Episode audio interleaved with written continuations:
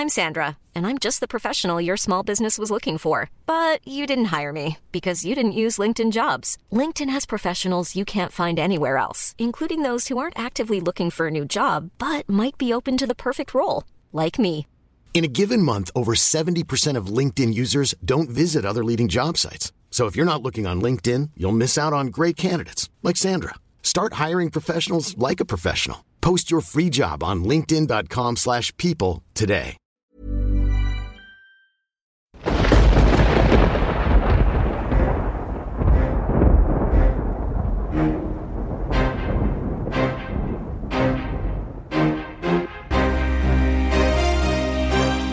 Der John Sinclair Fan Podcast.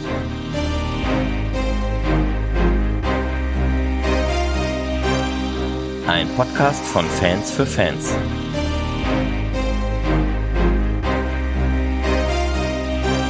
Von Alexander Weisheit. Ja, hallo, liebe John Sinclair Freunde. Willkommen zum sechsten Fan Podcast. Ich freue mich, euch jetzt bereits meinen zweiten Fan-Podcast präsentieren zu dürfen. Und das sind die Themen in einer kurzen Übersicht.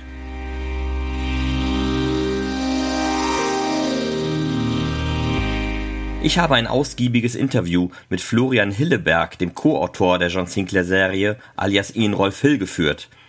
Dieses Interview wird den größten Teil des Podcasts einnehmen. Zum Zweiten wird es einige Kurzinfos rund um John Sinclair geben. Hier gibt es Infos über das Gruseldinner, über den offenen John Sinclair Fanclub und von der Merchandise-Seite geisterjäger.de. Da habe ich auch einige Infos für euch zusammengetragen. Als dritten Punkt habe ich eine kleine Romanvorschau für euch vorbereitet. Hier gibt es zu einigen der Romane interessante Hintergründe, die ich euch nicht vorenthalten möchte. Ich hoffe, da ist für jeden wieder etwas Interessantes dabei. Und jetzt viel Vergnügen mit meinem zweiten John Sinclair Fan Podcast.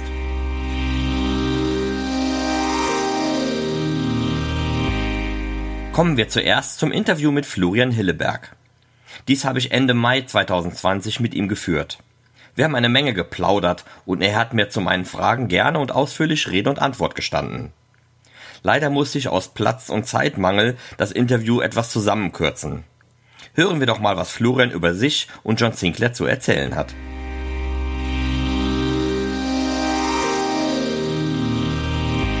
Ich sitze hier mit Florian Hilleberg, dem John Sinclair Co-Autor, unter dem, der unter dem Pseudonym ähm, Ian Rolf Hill schreibt. Hallo Florian.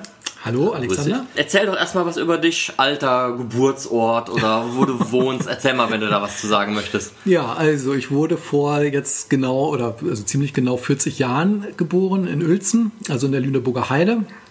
Da komme ich ursprünglich her. Wann bist du aus Uelzen weg? Du wohnst jetzt hier? In Göttingen. Göttingen. Wie lange wohnst du schon hier? Äh, jetzt wohne ich tatsächlich auch schon 20 Jahre. 20 Jahre. Ja, also ist mein halbes Leben habe ich jetzt schon in Göttingen verbracht. Also es ähm, habe ich auch vor kurzem erst mit meiner Mutter drüber gesprochen, dass das ja quasi mein halbes Leben schon ist, was mir jetzt noch nicht so vorkommt. Aber ähm, mit 20 Jahren, eigentlich schon mit 16 bin ich von zu Hause weg.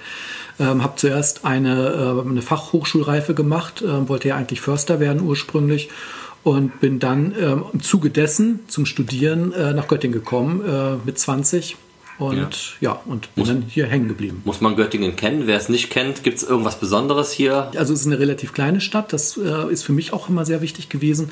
Ich bin keine Großstadtpflanze, also ich ähm, weiß nicht, ob ich in Berlin oder in äh, Hamburg mich so heimisch fühlen könnte und ähm, oder in Hannover oder Köln. Und ähm, aber ich bin tatsächlich eigentlich, ich komme halt vom Land. Ne? Also ähm, ich bin zwar in Uelzen geboren, das ist eine Kreisstadt und aufgewachsen, aber in einem 600 Seelendorf und ähm, also mitten in der Lüneburger Heide, äh, 20, nee, ähm, fast äh, eine Stunde Fahrt von der nächsten Autobahnauffahrt entfernt, also wirklich tiefste Provinz. Und ähm, hier in Göttingen wohne ich ja auch nicht direkt in der Stadt, sondern so ein bisschen außerhalb, ländlich gesehen. Genau, das konnte ich sehen bei der Anfahrt sozusagen. Also es ist schön waldig, hügelig. Ja, Da kann man sich wohlfühlen. Ja. Ja, und das ist halt auch für mich auch als Inspiration wichtig. Und ähm, ja, und ansonsten, wie gesagt, ist Göttingen einfach als ähm, Stadt äh, der Wissenschaft und äh, der Universität ähm, von daher schon eigentlich immer sehr interessant. ja. Fühlt sich wohl auf jeden Fall. Das ist, das ist Hauptsache, also dass man schreiben kann. Also was, was äh, für mich da immer toll dran war, zum Beispiel, dass ich hier in der Nähe die ähm, Staats- und Universitätsbibliothek habe, die ich auch genutzt habe, jetzt zum Recherchieren zum Beispiel, über das Castel del Monte, Friedrich von Hohenstaufen, ne, man erinnert ja. sich düster an die dämonische Plage, ne, da habe ich mir viele Informationen geholt und das ist natürlich einfach, ähm, äh, sage ich jetzt mal, etwas, was Klar hat man auch Bibliotheken in großen Städten, aber im Dorf wird es dann halt mhm. halt schon schwierig. Also es sind Klar. halt auch Informationen, die halt über das hinausgehen, was man zum Beispiel im Internet. Das ist auf jeden Fall eine gute Recherche. Heutzutage gehen wir ins Internet, guckt da und versucht genau. da was rauszufinden, aber gerade so Bücher in die Hand nehmen in der Bibliothek. Und es gibt halt auch viele Informationen, die ja. man halt nicht im Internet findet. Deine Hobbys? Ähm da gibt es viel Comics, Bücher oder auch Filme, Grusel natürlich sowieso, Harlequin.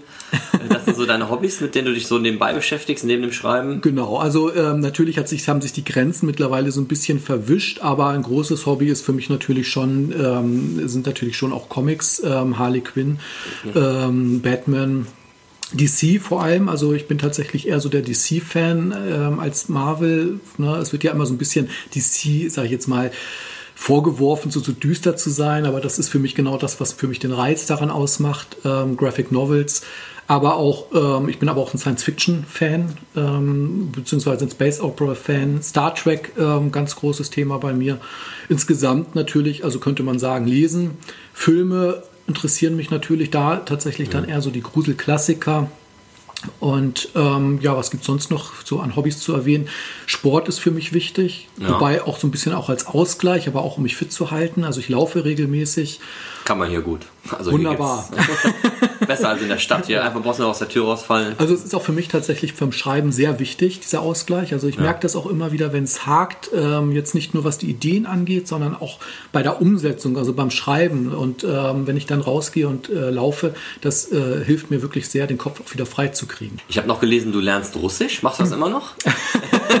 ähm, ich muss sagen, ich bin im Moment so ein bisschen ähm, ah, wie soll ich sagen, nicht desillusioniert, mhm. aber so ein bisschen, äh, also ich versuche es, Sprache, es ist schwierig ne? einfach. Ich bin jetzt nicht sprachbegabt, muss ja. ich dazu sagen. Ich bin nicht gut darin, Fremdsprachen zu lernen und äh, ja. eine Fremdsprache lernen empfiehlt sich immer, wenn man sie auch anwendet. Und mhm. äh, ich versuche immer mal wieder so ein bisschen äh, Russisch äh, zu lernen oder ein paar russische Vokabeln aufzuschnappen. Also so läuft das eigentlich. Mhm. Ich höre gerne russische Musik. Ich bin ein großer Fan, von, oder Fan ist vielleicht übertrieben, aber ich höre gerne Linda, das ist eine russische Sängerin und äh, beschäftige mich im Moment viel mit russischer Geschichte. Das ist einfach, also ich bin einfach sehr Russland-affin, so könnte man mhm. das Also es ist eher ein Fable, du hast keine Verbindung dahin, dass genau. du sagst, oder ähm, Verwandtschaft in Russland oder irgendwas, einfach Interesse. Ne? Ja, das sieht man ja in den Romanen. Du hast ja auch immer wieder einen russischen Einschlag da ja. in den Romanen drin. Ich kann noch nicht mal genau sagen, wo, der, wo das Fable herkommt. Ähm, es ist einfach da, beziehungsweise es hat sich in den letzten Jahren eigentlich herausgestellt, das ist noch nicht mal ein Fable, wo ich sagen könnte, als Kind schon, sondern das ist ähm, erst die letzten Jahre gewachsen. Mhm. Ich könnte vielleicht sogar sagen, ähm, vielleicht hängt das auch tatsächlich mit, der, mit, dem, mit den russischen, also mit mhm. den Romanen von John Sinclair zusammen, die in Russland spielen. Es hat immer eine eigene Atmosphäre gehabt, die mich sehr fasziniert hat. Was hast du damals gelernt? Ausbildung? Hast du schon was dazu gesagt? Was hast du gemacht?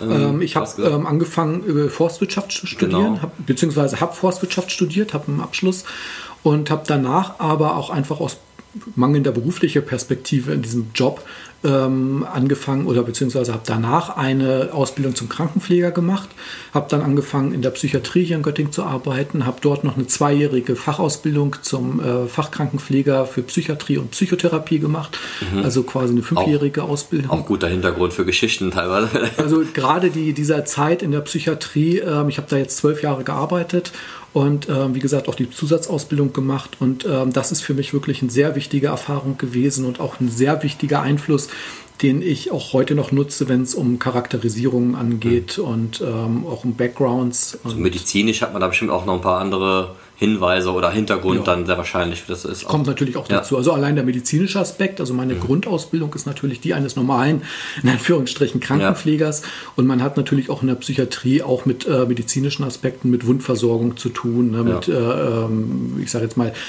äh, da müssen ja auch Wunden genäht werden und solche Geschichten dann. Ne? Und ja. äh, man hat, also ne, man kann diese beiden Aspekte natürlich nie isoliert voneinander betrachten. Wenn es bei dir um Urlaub geht, Was ist da so deine Priorität? Hast du Urlaub? Machst du Urlaub? Oder ist das eigentlich gar nicht so, nicht, dass du sagst, einmal im Jahr muss ich nach Mallorca?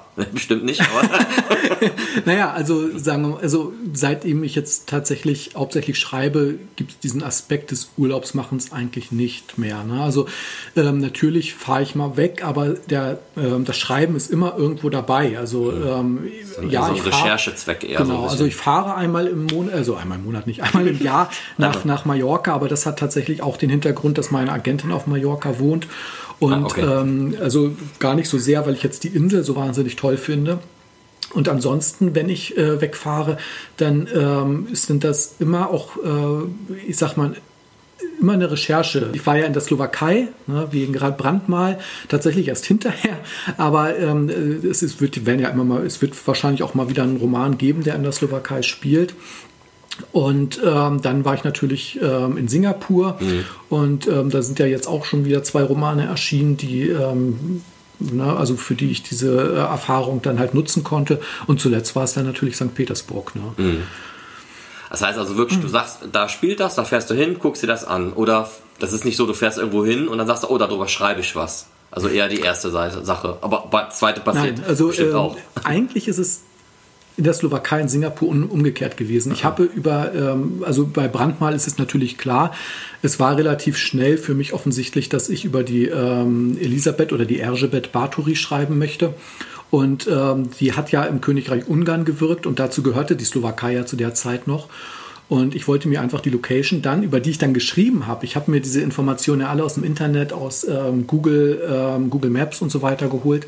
Und ich wollte das einfach sehen, worüber hast du da eigentlich geschrieben. Gibt also nochmal ein ganz anderes Gefühl, auch wenn man vor Ort ist, logisch. ja. Es war ein bisschen, ähm, also es hatte ein bisschen mit Magenzwicken zu tun, weil ja. äh, die Gefahr besteht natürlich, äh, also sagen wir mal so, wenn ich über so eine Serie wie John Sinclair schreibe, da ist es natürlich zeitlich und finanziell nicht machbar, jeden ähm, Ort zu besuchen, über den man schreibt. Man ist dann einfach auf Informationen von außen durch Internet, durch Reiseführer und so weiter angewiesen.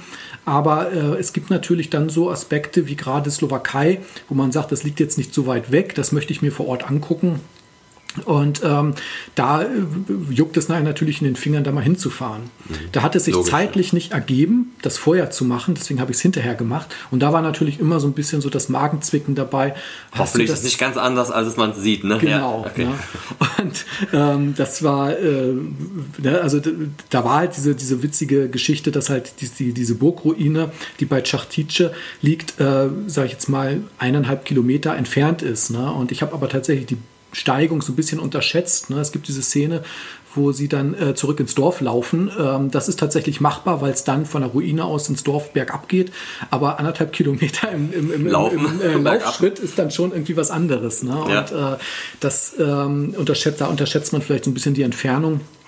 Und äh, insgesamt und bei Singapur war es ähnlich. Ich habe den Roman geschrieben aufgrund eines äh, Wunsches eines äh, Lesers und ähm, äh, bei der Recherche fand ich das so faszinierend, dass ich gesagt habe, boah, da, also es war relativ spontan, da, ne, dass ich dann ähm, den Flug gebucht habe und gedacht habe, Mensch, das guckst du dir jetzt mal vor Ort an. Und ja. ähm, ich war so fasziniert von Singapur, von der Kultur dort, von dieser Stadt, dass ich da halt gleich noch zwei Romane geschrieben habe. Bei St. Petersburg war das dann umgekehrt. Da ähm, stand für mich dann schon fest, dass ich ähm, einfach durch den Background von Rasputin, mhm.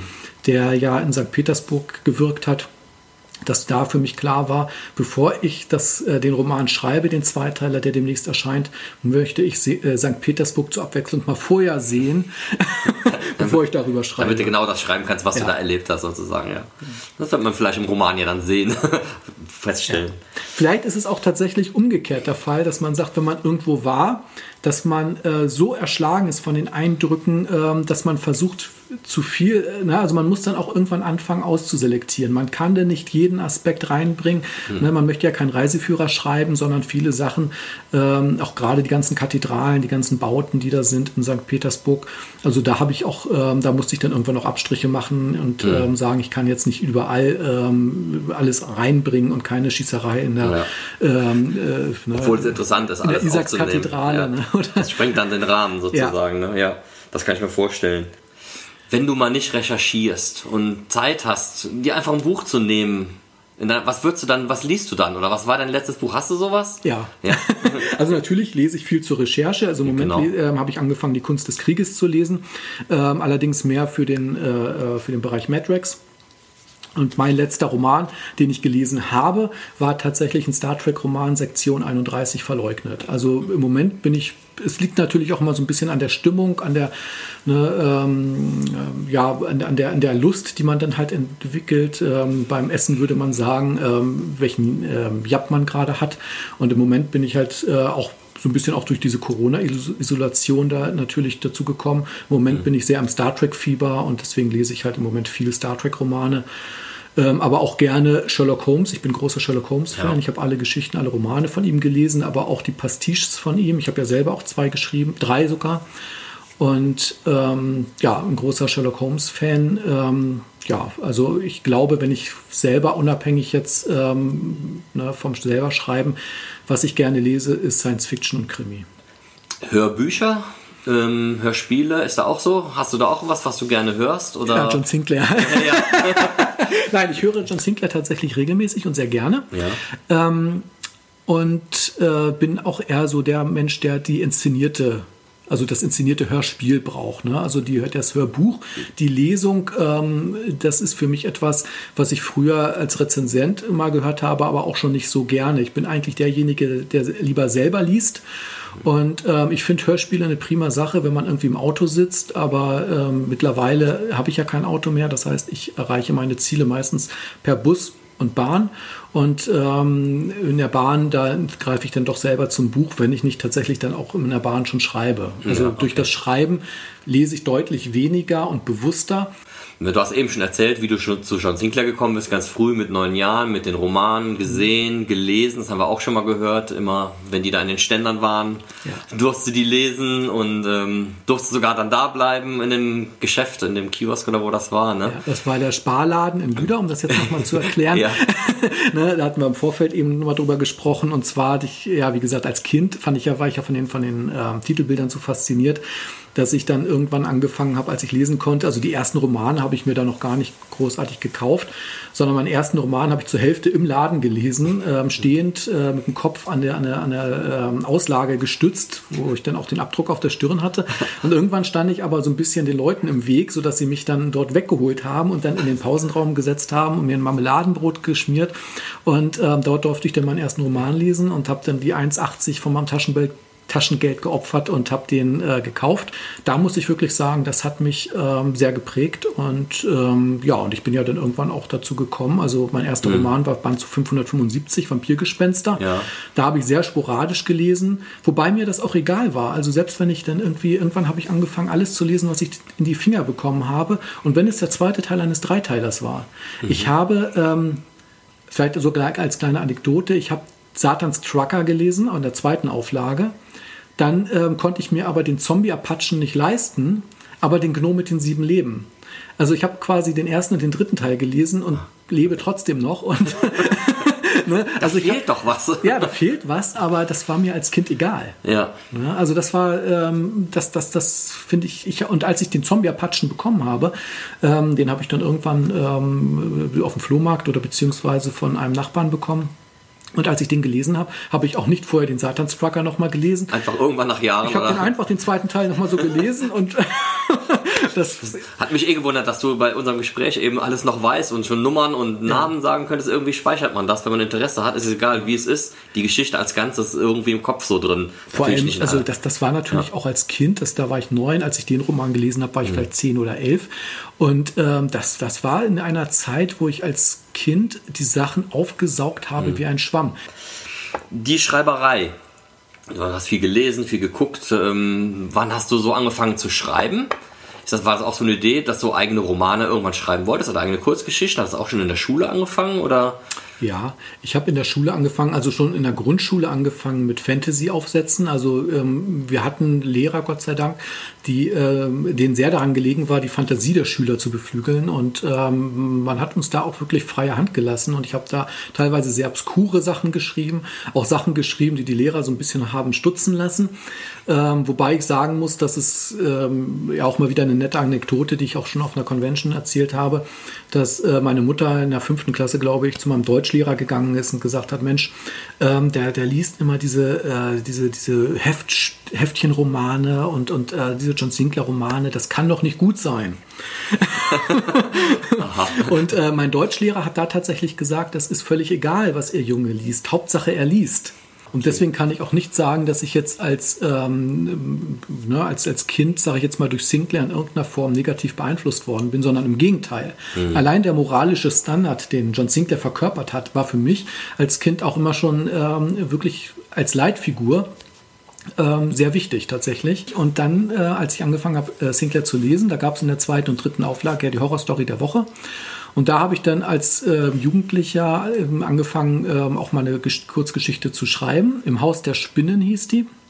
Die wurde auch prompt abgelehnt und ähm, hat mich aber nicht davon abgehalten, eine zweite Geschichte zu schreiben. Und der damalige, zum Glück, zum Glück der damalige Redakteur, es war glaube ich sogar noch Hans-Ulrich Stefan oder ja, der hat ähm, dann auch geschrieben, ja, durchaus auch weitermachen und so weiter. Und ich habe dann meine zweite Geschichte geschrieben, Tödliche Fotos. Da war ich allerdings dann schon, ähm, ich habe es letztens erst bei Facebook gepostet. Das In der Sammler Edition Band 7. Ja, ich ne? weiß jetzt aber nicht mehr, wie alt ich war. Ich muss so. 14 gewesen sein. okay.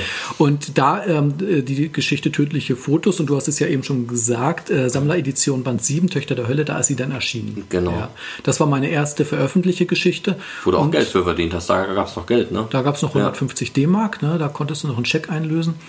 Ähm, und äh, dann habe ich tatsächlich noch zwei weitere Geschichten geschrieben und veröffentlicht in der Sammleredition.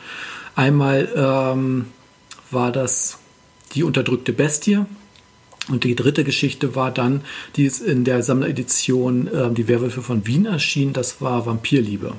Ja, also das, das hat sich so ein bisschen ergeben. Ich habe dann angefangen für eine ähm, äh, Seite, für eine Internetseite Rezension zu schreiben. Und zwar für die Seite www.gruselromane.de, die es ja immer noch gibt, aber ja. die nicht äh, weiter aktualisiert wird. Und da habe ich, ähm, hab ich mich einfach, äh, ja, habe ich angefangen halt als Rezensent, äh, na, meine ersten Erfahrungen als Rezensent gesammelt. Und dann ähm, habe ich Kontakt bekommen zum Blitzverlag, zu, ähm, wo dann die Larry Brent Romane ja weitergeführt ja. worden sind. Und dort habe ich dann auch viele Sachen rezensiert. Und dann ähm, habe ich Alicia Bionda kennengelernt über den Blitzverlag. Und die hat damals dann die Idee, ein Literaturportal ins Leben zu rufen, Litera das es ja jetzt mittlerweile leider nicht mehr gibt. Und da ähm, im Zuge dessen hatte, sind wir dazu gekommen und haben uns auch immer unterhalten über meine Aufsätze und über meine Sammleredition. Und die hatte mich dann dazu animiert, hey, hast du nicht mal Lust, mal wieder zu schreiben? Und dann gab es eine Ausschreibung vom Schreiblust Verlag, von dem Andreas Schröter, für eine Vampiranthologie. Und da habe ich dann eine Geschichte eingesendet, die dann allerdings auch nicht eingenommen, angenommen wurde. Die gibt es aber als, ähm, die konnte man aber online, haben wir die dann äh, benutzt für Aliterra. Ich habe dann auch eine kleine Online-Serie dazu geschrieben, Tod und Durstig. Und ähm, da ist dann so ein bisschen so die Leidenschaft zum Schreiben wieder erwacht. Ja, und ich habe dann im Zuge dessen für Alicia Bionda mehrere Kurzgeschichten geschrieben. Und dann kam die, äh, mein erster längere Text, die Knochenkirche. Ja, und danach ging das dann schon weiter mit John Sinclair. Ne? Ja, das war, glaube ich, der erste Roman für John Sinclair. Hast du 2015 geschrieben? 2014 habe ich ihn geschrieben, ja. 2015 wurde er dann veröffentlicht. Ja. Ähm, du hast danach auch noch andere Sachen geschrieben. Du schreibst an mehreren Serien. Zamora, Madrax, haben wir, glaube ich, eben auch ganz ja. kurz erzählt. Du schreibst jetzt auch für diese drei im Moment Romane unregelmäßig, vermute ich mal. Ähm, immer wieder. Also regelmäßig, unregelmäßig. Ja, genau. Ich selber schreibe natürlich regelmäßig. Ne? Genau. Ne? Und ähm, also eigentlich arbeite ich, also ich ähm, es gibt natürlich auch mal Tage, wo ich nicht schreibe, aber die sind schon extrem selten. Ne? Also ich, ähm, äh, es gibt eigentlich keinen Tag, an dem ich nicht in irgendeiner Form an einem Roman arbeite. Ne? Also ähm, jetzt ist natürlich ein Sinclair-Schwerpunkt. Ne? Also Sinclair ist natürlich für mich auch immer, man hat es ja eben schon ähm, gehört, für mich natürlich, äh, ich bin damit aufgewachsen, ich kenne die Serie seit 30 Jahren und ähm, das ist für mich ähm, einfach, äh, ne, da, da ist natürlich, ähm, sage ich jetzt mal schon die Verbindung, da, da, da, da schlägt das Herz für. Aber ähm, ich könnte jetzt auch nicht behaupten, dass ich mir für einen Zamora-Roman oder für einen Matrix-Roman weniger Mühe gebe.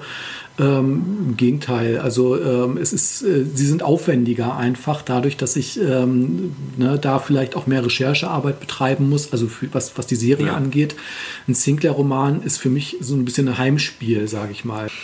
Wie inspirierst du dich? Ich meine, du hast ja ganz viele Sachen, wie gesagt, durch Recherche, durch alles Mögliche. Hast du irgendwie spezielle Sachen, wenn du jetzt irgendwas sagst, ich möchte gerne einen Vampiroman schreiben, irgendwie Inspiration oder irgendwie, dass du dann zurückgehst in dich, vielleicht Musik hörst oder ähm, ja, also äh, da irgendwas Besonderes? inspiriert tun, also inspirieren tut mich ja alles. Ne? Also ja. wenn man, äh, ich finde, also es ist ja immer, also wichtig ist vor allem, dass man sich eine kindliche Fantasie bewahrt. Mhm. Also dass man einfach in der Lage ist, ähm, sage ich jetzt mal, Alltagssituationen auch ähm, dementsprechend umzudeuten. Ne? Das heißt, ähm, wenn ich jetzt irgendwie durch den Wald gehe, dann kann mal irgendwie so ein Baumstamm zur Schlange werden oder sowas. Ne? Und ähm, das muss man, also diese Fähigkeit muss man sich erhalten. Und und dann kriegt man seine Inspiration einfach überall her.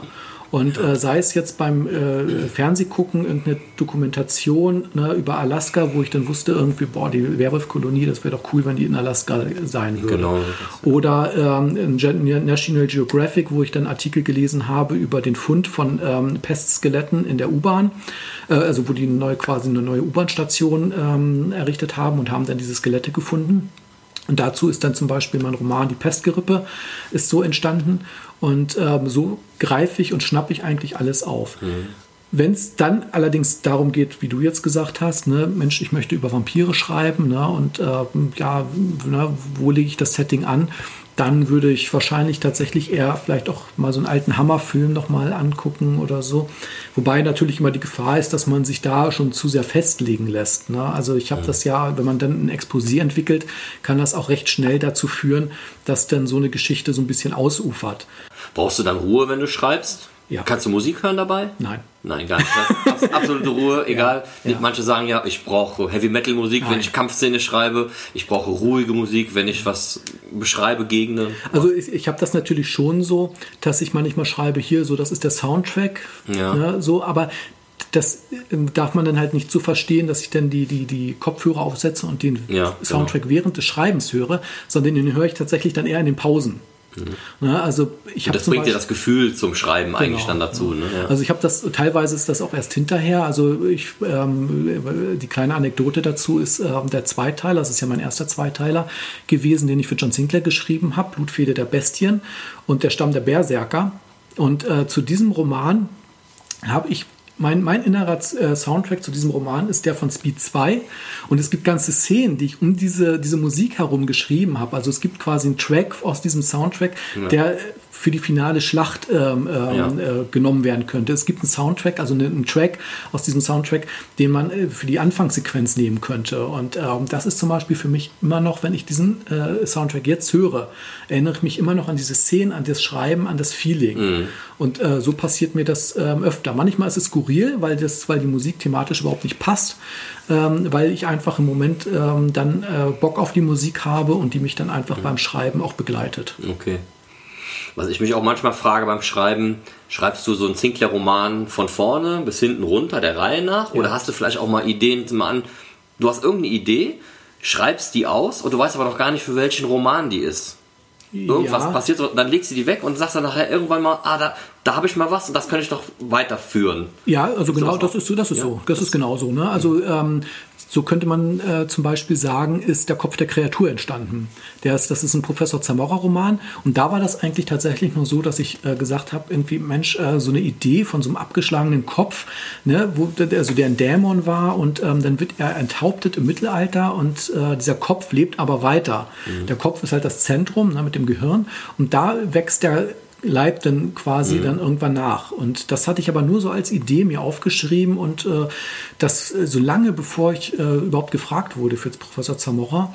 Und ich hatte aber bei Sinclair so viele ähm, Ideen und, und, und auch ähm, Handlungsstränge, die ich ja bedienen äh, musste. Und als, es, als ich dann gefragt wurde, für Zamora zu schreiben, und äh, da gab es dann natürlich erst die Idee zu Grabgesang. Und dann kam mein zweiter Roman und da habe ich dann diese Idee verwirklicht. Also es gab wirklich genau. nicht mehr als diese Idee, abgeschlagener Kopf und äh, Dämon wächst nach. Genau. So. Mehr gab es dazu nicht. Und da ist dann diese Idee, da habe ich die dann aufgegriffen und habe die dann verwendet. Ja, genau und, so meinte ich das, ja. Genau, und ja. dann gab es, und da ist vielleicht nochmal ein kleiner Einschub, ist das jetzt vielleicht auch so ein bisschen off-topic, aber allein durch das Crossover ist natürlich Professor Zamora auch mit Sinclair so ein bisschen verwoben. Ähm, ist der erstmal mein erster Roman Grabgesang äh, entstanden als Hommage, aber auch inspiriert durch den Rammstein Rammstein-Song Spieluhr. Und ähm, den habe ich wirklich ähm, darauf äh, so ein bisschen dann auch, also habe mich davon sehr inspirieren lassen und ähm, so ist der entstanden. Okay. Ja, ähm, genau. Während wir das hier aufnehmen, ist Ende Mai. Während mein Podcast rauskommt, ist ähm, Mitte Juli. Da sind, ist genau gerade vorher der Zweiteiler, wovon wir eben gesprochen haben, erschienen. Blutige Nächte in St. Petersburg und Rasputin muss sterben. Die sind, glaube ich, gerade gelaufen. Du hast Recherche da gemacht. Gibt es da noch irgendwas Besonderes zu, zu sagen? Ich glaube, jetzt kommen so die ersten Meinungen dazu im Internet? ja, also man muss sagen, ich war ja schon immer, also nein, also nicht immer, aber ähm, der Rasputin-Strang, beziehungsweise der, der Handlungsstrang um Rasputins Erben, den fand ich immer schon sehr faszinierend und ähm, bin da auch sehr dankbar, dass ich den äh, quasi ja, weiter äh, ausbauen durfte, beziehungsweise auch weiterführen durfte und habe ja dazu auch einige Romane schon geschrieben. Also die Rasputin-Offensive und ähm, das Frankenstein-Protokoll und dann äh, natürlich auch die beiden Romane Das untote Kind und äh, Chandras Jagd. Und da stand eigentlich ja schon fest, dass es da ja in irgendeiner Form auch weitergehen muss. Ne? Rasputin hatte damals dann das Kometenfragment, das ja psychokinetisch wirksam ist, hatte er sich quasi unter Nagel gerissen. Das war ja sein Anliegen. Er hat es ja auch eingesetzt in Rückkehr in die Totenstadt. Und da war natürlich auch klar, ähm, am Ende muss es in irgendeiner Form dort weitergehen. Ne? Es war klar, äh, dass, dass, dass Carina äh, Grischin durch ähm, Matthias, ähm, ne? also Matthias hat quasi seine alte, er hat das ja schon mal gemacht, er hat sie ja schon mal äh, quasi vor seinen Karren gespannt und ihr die Seele gestohlen. Und ähm, dass er sich, äh, dass er diesen Pakt quasi erneuert hat und äh, da muss es in irgendeiner Form weitergehen. Und äh, der wird, das, wird es Überraschungen geben? Vielleicht alle, die den, Hör, das Hör, äh, den Fan-Podcast hören, haben vielleicht die noch nicht gelesen. Ich weiß nicht, ob wir jetzt wie weit wir jetzt darauf eingehen sollen. also es ist schwierig zu spoilern, aber es gibt einige Überraschungen mit dem Zweiteiler. Ah, okay. Ich glaube, das ähm, kann ich schon. Äh, also es wird äh, schon wegweisender Zweiteiler sein. Also ähm, es geht natürlich. Ähm, also es, der, der Titel sagt es ja auch schon. Ne? Also es wird in St. Petersburg spielen und es wird auch tief in die Vergangenheit von Rasputin geben. Also ich habe ja ähm, ich bin ja in St. Petersburg gewesen, ich habe dort recherchiert. Es war für mich natürlich, der Schwerpunkt lag natürlich auf Rasputin und auf die Zarenzeit. Es, äh, es wird eine Verquickung geben. Also äh, es, ich habe das ja schon in mehreren Romanen gemacht, dass ich ja auch zweigleisig fahre. Also es wird einen Strang geben, der in der Vergangenheit spielt, der quasi Rasputins ähm, Werdegang beschreibt. Ne? Also von seiner äh, Kindheit bis halt zu seiner, ähm, na, bis, bis, bis zu seinem Aufstieg, also bis zu seinem Tod dann natürlich auch. Und ähm, dann wird es natürlich eine Gegenwartshandlung geben, wo John Sinclair und Suko nach St. Petersburg fliegen. Und natürlich wird auch Karina äh, Krischin eine Rolle spielen. Und ähm, das Ganze wird ähm, dann auf ein Finale hinauslaufen. Und dieser Zweiteiler ist ähm, schon sehr wegweisend. Also es werden schon einige ähm, Besonderheiten dort passieren. Also ohne da jetzt, sag ich mal, weiter ja. ins Detail gehen zu können. Also man kann gespannt sein. Die, die ja. gelesen haben, wissen Bescheid und die anderen können sich darauf freuen, sozusagen. Genau. Ich hoffe mal. Ja. Ne? Also ähm, in meiner Vorschau im Fan-Podcast werden wir sehen, dass du noch einige weitere Romane jetzt hast bis ähm, September. Ähm, der nächste, also übernächste nach dem Podcast im Sumpf der, der Leichenfresser. Mhm. Der hat auch so eine kleine Anekdote als Hintergrundgeschichte.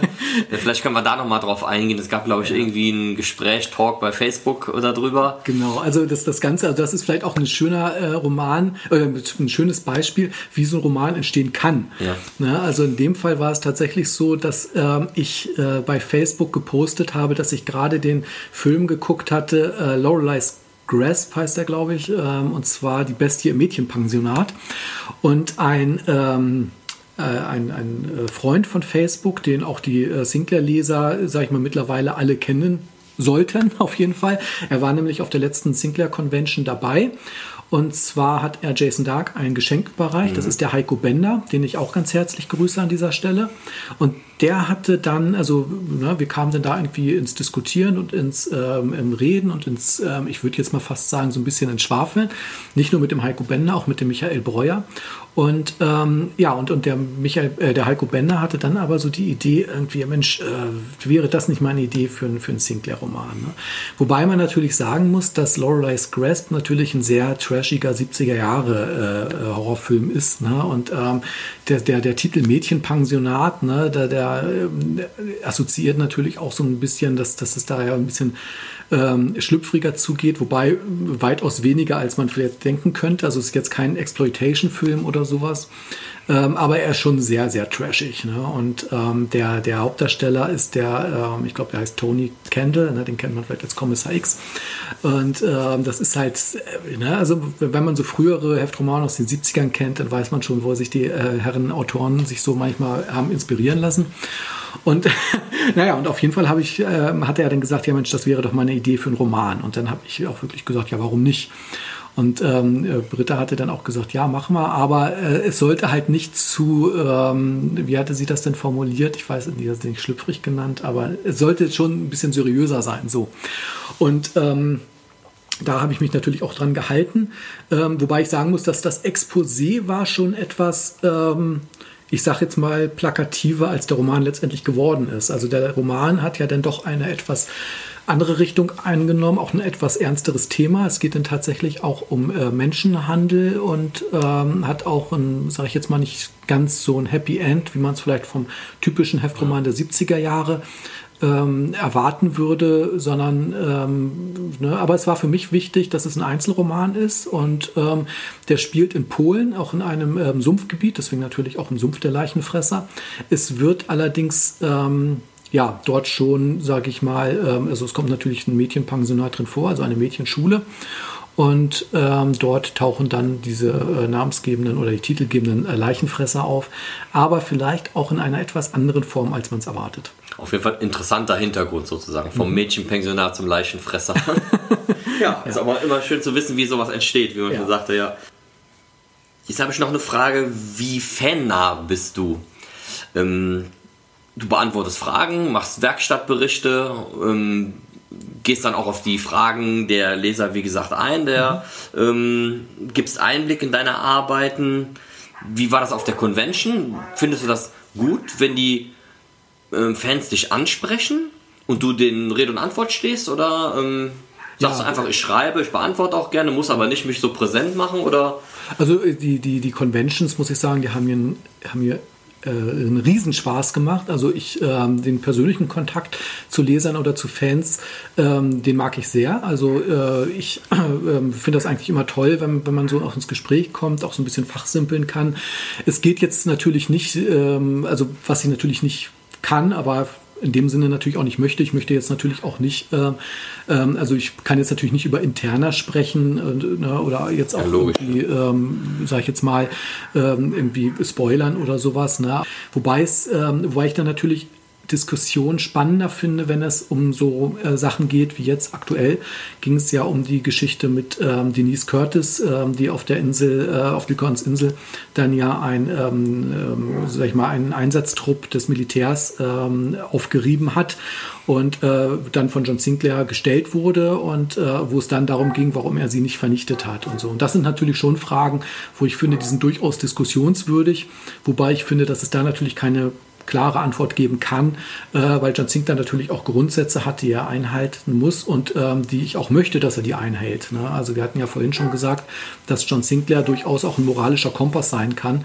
Und ähm, da finde ich dann schon wichtig, dass äh, John Sinclair nicht, also dass klar wird, dass John Sinclair kein Hardliner ist ähm, was vielleicht manchmal ähm, gerade heutzutage so ein bisschen anders, ähm, so in Serien anders dargestellt wird. Aber umso wichtiger finde ich, dass es immer noch so, sag ich mal, Heldentypen gibt wie John Sinclair, die sagen, ich habe meine Prinzipien und daran halte ich fest. Ich glaube aber, und das ist ja auch dieser, dieser Erfolg dabei, ähm, der, der, der Oberinspektor, der, der äh, Polizist gewinnt nie Oberhand über die menschliche Seite und das macht ihn ja in dem Sinne wieder besonders. Ne? Mhm. Also er ist ja kein, ähm, äh, er ist ja kein Mensch, der seinen, äh, der, der seinen Beruf, ähm, sag ich mal, über die Sache stellt. Ja. Ähm, am Anfang hat man schon gesagt, in dem Jahresrückblick vom offenen John Sinclair ähm, Fanclub von 2019. Da gab es die Auflistung, wer wie viel Romane schreibt. Da warst du mit 19 an der Spitze, mhm. dicht gefolgt von Jason Dark mit 16 und dann kamen, glaube ich, 9er, 7er von den anderen Autoren. Das heißt, du bist eigentlich der 2019 gewesen, ich schätze mal 2020 auch, der die meisten Romane mhm. im Jahr schreibt. Ähm, das spaltet natürlich auch die Meinungen der Leser. Wie gesagt, ähm, es gibt gute Kommentare. Manche sagen, ist kacke, manche sagen, es ist sehr gut. Es gibt sehr viele positive Sachen. Mhm. Klar, bei so viel muss man, spaltet man einfach. Mhm. Ähm, wie stehst du dazu? Kannst du da, willst du da etwas zu sagen, dass du jetzt auch, ja, Anfeindungen will ich jetzt nicht sagen, aber es hört sich immer so blöd an. Ähm, aber die sagen dann schon, ja, ist doch, gefällt mir nicht so. Klar, jeder darf seine Meinung haben. Ne? Also sagen wir mal so, ähm, Anfeindungen, also es gab schon, äh, sage ich jetzt mal, äh, äh, kritische ähm, Kommentare, sage ich jetzt mal, auch, auch natürlich über Facebook, auch vereinzelt über Mails. Und ähm, es gibt natürlich auch, ähm, also es gab eine, sage ich mal, explizite Anfeindung, die ich dann halt persönlich bekommen habe, ähm, die ich dann aber, ne, wo ich dann halt ganz klar gesagt habe, okay, ne, da muss ich dann halt wirklich ganz klar sagen, also da muss ich mich von abgrenzen, da muss ich dann auch tatsächlich dann. Das geht ja äh, auch zu weit. Also. Genau, und da muss ich dann auch sagen, das muss ich dann blockieren. Ne? Also natürlich hat jeder so seine freie Meinungsäußerung, die kann er auch, ähm, sag ich mal, in bestimmten Facebook-Gruppen ähm, oder auch in Foren äußern. Ähm, er kann dann aber nicht erwarten, dass ich dazu Stellung nehme. Mhm. Ja, das heißt, ich bin natürlich über mehrere Kanäle erreichbar über die ähm, Leserseite. Ich bin über äh, per E-Mail erreichbar. Ich bin über Facebook erreichbar. Ich kann natürlich aber nicht stundenlange Diskussionen führen und ich sehe auch nicht meine Aufgabe darin, mich zu erklären. Ja. Also mein Roman steht für sich und er spricht für sich. Und das kann man gut finden oder das kann man schlecht finden. Na, aber ich kann jetzt nicht jede Meinung umsetzen oder nur weil einer der Meinung ist, ja, John Sinclair hätte aber so reagieren müssen, kann ich darauf nicht eingehen. Also ja. das heißt, der John Sinclair, ich muss mich einfach erstmal an die Figur halten, das ist klar, sie muss kohärent sein, sie muss glaubhaft sein. Aber ähm, diese Serie hat natürlich ein paar bestimmte Funktionsweisen und ähm, so wie sie funktioniert. Und äh, das und wenn ich einen Roman schreibe und ich ähm, reiche ein Exposé ein bei Vastai und der, äh, dieses Exposé wird abgesegnet, dann ist das für mich okay. Ne? Dann weiß ich, ich kann das und das machen oder ich kann das und das nicht machen. Und ähm, da kann ich nicht, ähm, da werde ich nicht mich, äh, mich nicht für rechtfertigen. Aber ähm, wenn mich natürlich jemand anschreibt und sagt irgendwie, ähm, ne, wie zum Beispiel jetzt mit dieser Geschichte mit Denise, wo ich schon ähm, dann natürlich sage, das und das ist meine Beweggründe, ne, das äh, mache ich dann aber äh, natürlich hauptsächlich, das mache ich dann natürlich auch öffentlich auf der Leserseite und ähm, stelle das aber auch gerne zur Diskussion. Mhm. Ne, aber ohne, dass ich jetzt ähm, sagen kann, ich muss jetzt quasi mich ähm, überall jetzt äh, ähm, tummeln. Also das, das kann ich auch einfach nicht. Ja. Dafür bin ich halt einfach auch als, als Autor, der das ähm, mittlerweile ja einfach auch als Beruf ausübt, habe ich dafür nicht die Zeit, mich überall, sage ich mal, ähm, mit äh, einzelnen Lesermeinungen auseinanderzusetzen äh, da wird natürlich schon geguckt, irgendwie, ja, ähm, ne, was, was macht denn der Hilleberg da wieder? Ne? Ja. Ähm, oder was natürlich auch ähm, dann manchmal kommt, ist, äh, wenn man dann halt sieht, okay, 19 Romane hat, ähm, habe ich geschrieben, ne, dann heißt es wieder, entweder der reißt die Serie an sich. Oder was macht er denn da schon wieder mit dem Handlungsstrang XY oder so? Und da muss ich dann ganz klar sagen, also sorry, aber das ähm, kann ich mir, diesen Schuh kann ich mir nicht anziehen, weil, äh, wie gesagt, ich ähm, also der, ich, ich zwinge den Verlag ja nicht, meine Romane zu veröffentlichen. Ich zwinge den Verlag auch nicht dazu, hier, äh, ich möchte gern zwei Teile über Rasputin schreiben, also nimm ihn. Sondern äh, ich reiche meine Ideen ein und ähm, die werden angenommen. Und es sind ja auch genauso viele Ideen, ähm, nicht genauso viele, aber es sind ja auch schon einige Sachen, die dann abgelehnt worden sind. Und das ähm, muss ich ja, ja dann dementsprechend. Sieht man als Leser natürlich auch nicht. Ne? Genau, sondern da wird natürlich immer nur geguckt und dann wird natürlich so spekuliert. Und da, ähm, äh, na, wie gesagt, haben sich so ein bisschen so diese Lager ähm, gebildet und was ich persönlich sehr schade finde, weil ich finde, äh, wir sind ja alle Fans der Serie und auch wir Autoren.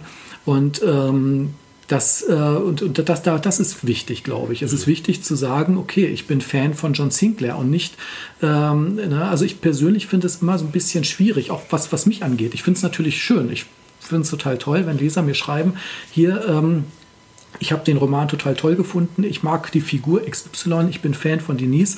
Ich bin Fan von Lycaon. Das finde ich toll. Ein bisschen schwieriger finde ich es tatsächlich, wenn man sagt, ich bin Fan von Ian Rolf Hill.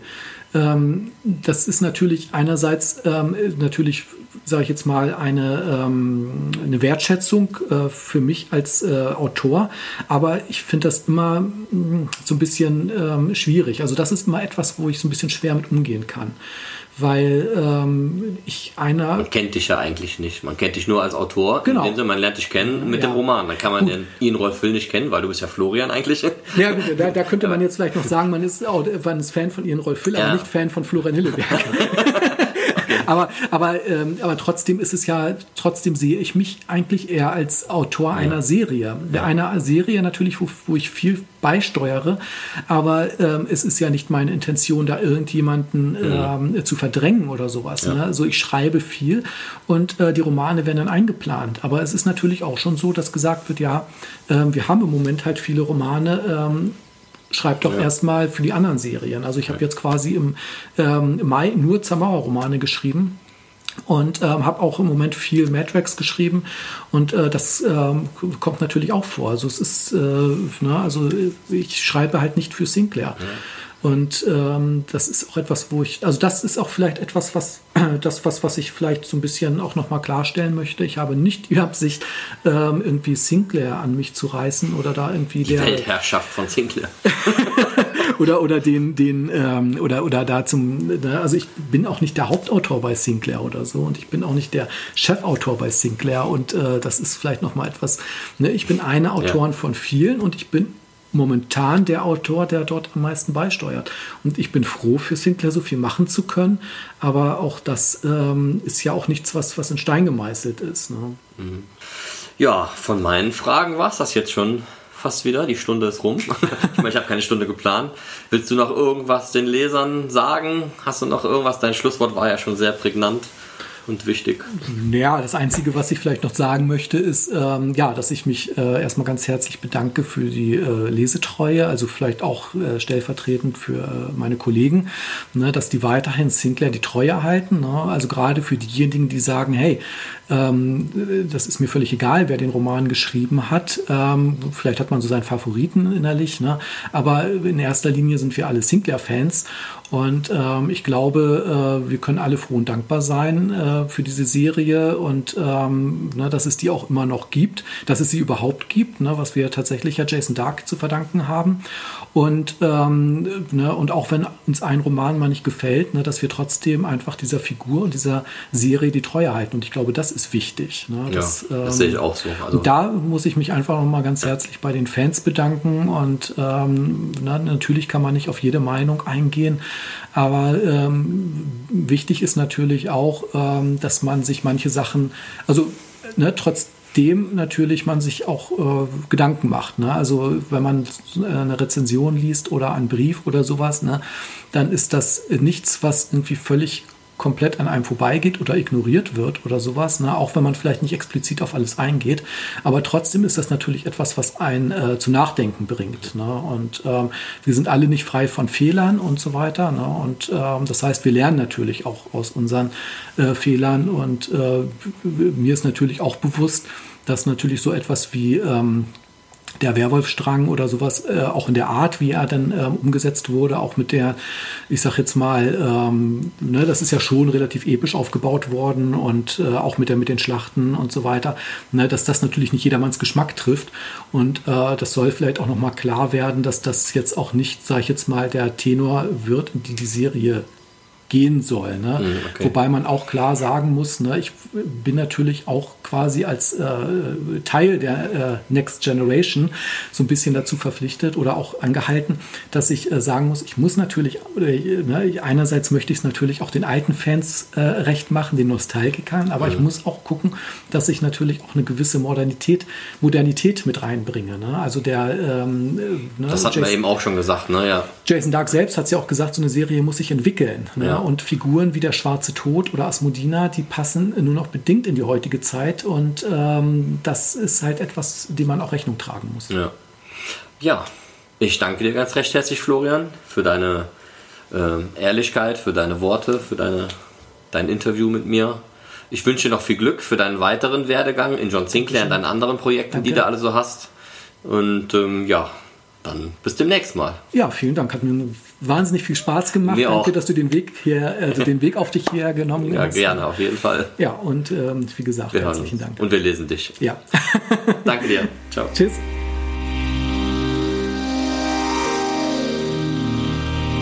Vielen Dank nochmals für deinen interessanten und spannenden Einblick, lieber Florian. Seit einiger Zeit gibt es ja eine John Sinclair Grusel-Dinner-Show. Ich hatte für Ende April, Mitte Ende April Karten für diese Veranstaltung, die ja leider wegen Corona abgesagt wurde, wie viele andere Veranstaltungen auch. Ähm, da habe ich mich einfach mal an die Veranstalter gewendet und gefragt, ob sie schon einen, eine Info haben, wann es weitergeht, wie es weitergeht. Und dazu habe ich einen netten kleinen Brief bekommen, den ich euch natürlich nicht vorenthalten möchte. Hier schreibt mir Michael Schauer aus dem Gruseldinner-Team.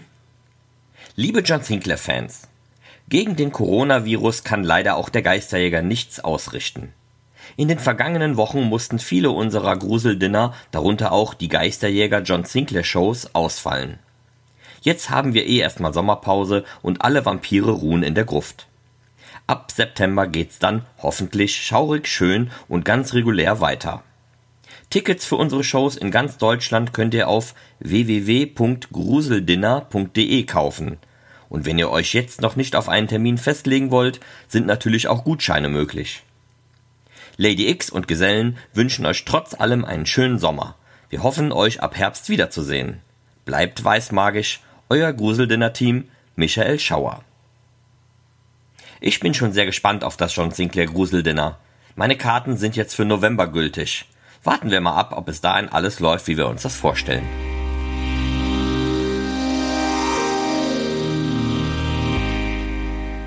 Das zweite Magazin des offenen John Sinclair Fanclubs wird wohl noch dieses Jahr erscheinen. Geplant ist Oktober, spätestens zu Halloween. Schaut doch in der Zwischenzeit mal auf ihre Homepage unter www.ojsfc.de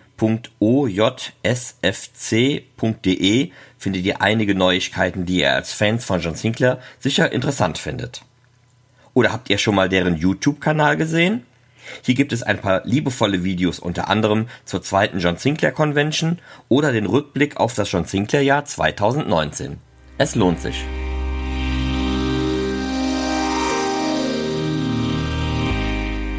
Wer neben den John Sinclair Romanen und den CDs noch weitere Merchandise-Sachen sammelt, ist auf der Seite von Jörn Brom und seinem Team www.dergeisterjäger.de genau richtig.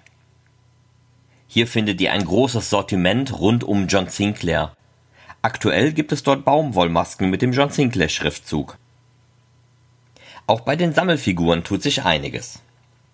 Dort findet ihr auch liebevoll in Handarbeit gestaltete Sammlerfiguren aus dem John Sinclair Kosmos. Im Frühjahr 2020 erst ist Marek der Pfähler erschienen. Und im Spätsommer diesen Jahres wird voraussichtlich Myxin als Figur herauskommen. Für 2021 sind weitere Figuren in Planung. Hier wird es ein Destero-Diorama geben. Das heißt, es ist nicht nur einfach eine Destero-Figur, sondern sie ist in Szene gesetzt und zwar mit einem Galgen nach der Vorlage eines Romans. Außerdem sind weitere Freunde von John geplant. Lassen wir uns mal überraschen, was da noch alles auf uns zukommt. Außerdem hat mir Jörn Brom in unserem Gespräch noch verraten, dass ein Comic zu dem Paperback Hexenküsse geplant war. Leider hat das doch den finanziellen Rahmen gesprengt, sodass dieses Comic nicht komplett zustande kommen wird. Es gibt aber wohl vier Seiten, die schon gemalt sind und die als Sonderdruck erscheinen werden. Halten wir also hier einmal die Augen offen, was sich da in nächster Zeit auf www.dergeisterjäger.de tut. Auch hier gibt es einen YouTube-Kanal, auf dem ihr kurze, selbst erstellte Sinclair-Filme sehen könnt. Man erkennt, mit wie viel Liebe sie gespielt, gedreht und zusammengeschnitten sind.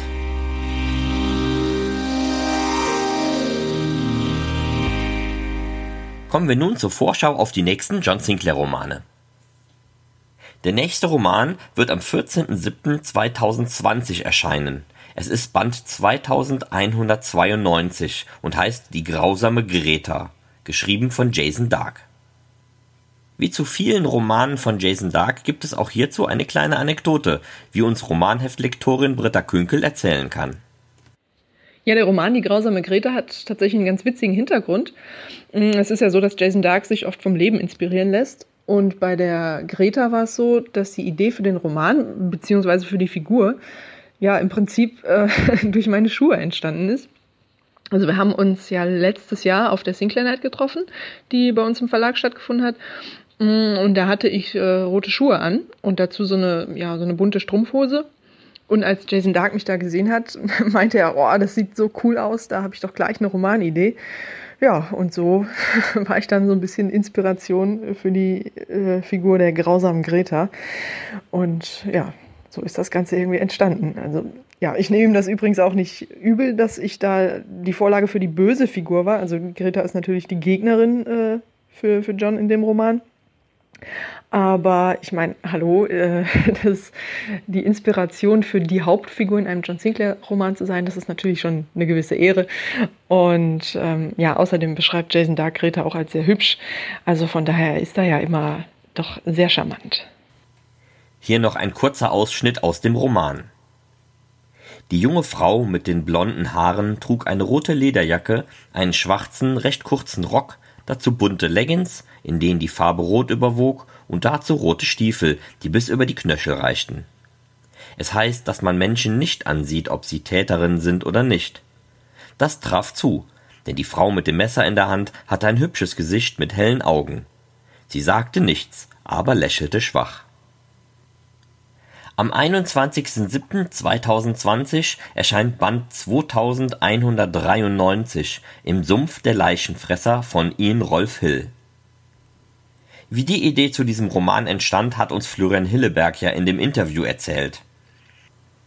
Wie aus einer nicht ganz ernst gemeinten Facebook-Unterhaltung mit Sprüchen wie da müsste man mal einen Roman draus machen oder wann kommt denn dein Roman dazu ein seriöser Roman geworden ist, könnt ihr dann am 21.07.2020 im Sumpf der Leichenfresser nachlesen. Am 28.07.2020 erscheint Band 2194 im Tempel der verlorenen Seelen von Rafael Marquez. Hierauf kann man sich besonders freuen, denn man erfährt mehr über den geheimnisvollen Nathaniel Decker. Am 4.8.2020 erscheint Band 2195 Der Tod kam auf tausend Beinen von Ian Rolf Hill. Als Anmerkung von Romanheftlektorin Britta Künkel dieser Roman ist nichts für Leute mit Spinnenphobie. Sie selbst hat panische Angst vor Spinnen, konnte den Roman aber gar nicht zur Seite legen, weil er so gut geschrieben ist. Am 11.8.2020 erscheint dann Band 2196 Schlangenterror von Jason Dark. Am 18.08.2020 erscheint Band 2197 Invasion der Knöchernen von Ian Rolf Hill. Am 25.08.2020 erscheint Band 2198 Carlottas Horrortrip, ebenfalls von Ian Rolf Hill mit den Bänden 2199 und 2200 haben wir einen Zweiteiler von Marc Freund, der dieses kleine Jubiläum beschließt. Der erste Teil erscheint am 1.9.2020, Der Gejagte der Hölle. Der zweite Teil am 8.9.2020, Wo das Böse sich erhebt. In dem kleinen Jubiläumszweiteiler geht es um Delray Doom. Die Titelbilder zu den Romanen hat Timo Würz gemalt am 15.09.2020 erscheint In schwarzer Tiefe. Ich freue mich wirklich, euch mit Band 2201 eine große Besonderheit in der John Sinclair Geschichte präsentieren zu können. Der Gastroman In schwarzer Tiefe ist von Marlene Klein geschrieben worden. Der erste John Sinclair Roman in der über 2000 Romane langen Geschichte, der komplett von einer Frau erdacht und verfasst wurde. Das wurde aber auch mal langsam Zeit. Marlene Klein ist 1975 geboren und wohnt in der hessischen Wetterau. Seit ihrer Schulzeit liest sie bereits John Sinclair mit kleinen Unterbrechungen. Spätestens die erste John Sinclair Convention hat ihren Wunsch, einen eigenen Roman mit ihrem Lieblingshelden zu schreiben, beflügelt.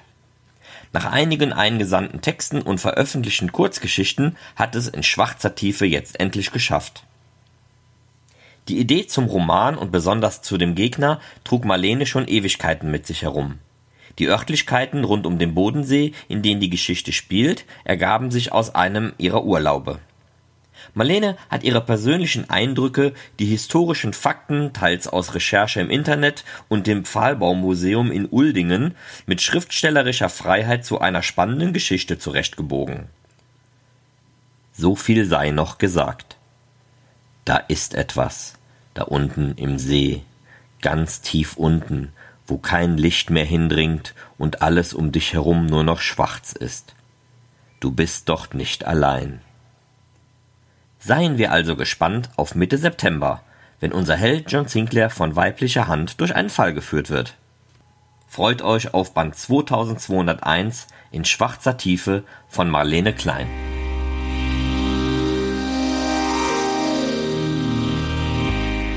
Da sind wir auch schon wieder am Ende meines Podcasts angelangt. Ich hoffe, er hat euch gefallen und über eure Kommentare und Reaktionen würde ich mich sehr freuen. Vielleicht hören wir uns ja noch einmal wieder. Bis dahin bleibt gesund. Gruselige Grüße, euer Alexander Weisheit.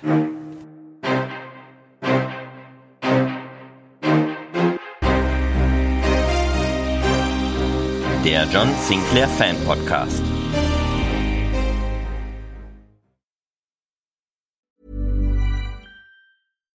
When you make decisions for your company, you look for the no-brainers. And if you have a lot of mailing to do, stamps.com is the ultimate no-brainer. It streamlines your processes to make your business more efficient, which makes you less busy. Mail checks, invoices, legal documents, and everything you need to keep your business running with stamps.com. Seamlessly connect with every major marketplace and shopping cart. Schedule package pickups and see your cheapest and fastest shipping options from different carriers with rates up to 89% off USPS and UPS rates. And with the stamps.com mobile app, you can take care of mailing and shipping wherever you are. Make the same no-brainer decision as over 1 million other businesses with stamps.com. Sign up with code program for a 4-week trial plus free postage and a free digital scale. No long-term commitments or contracts. That's stamps.com. Code program.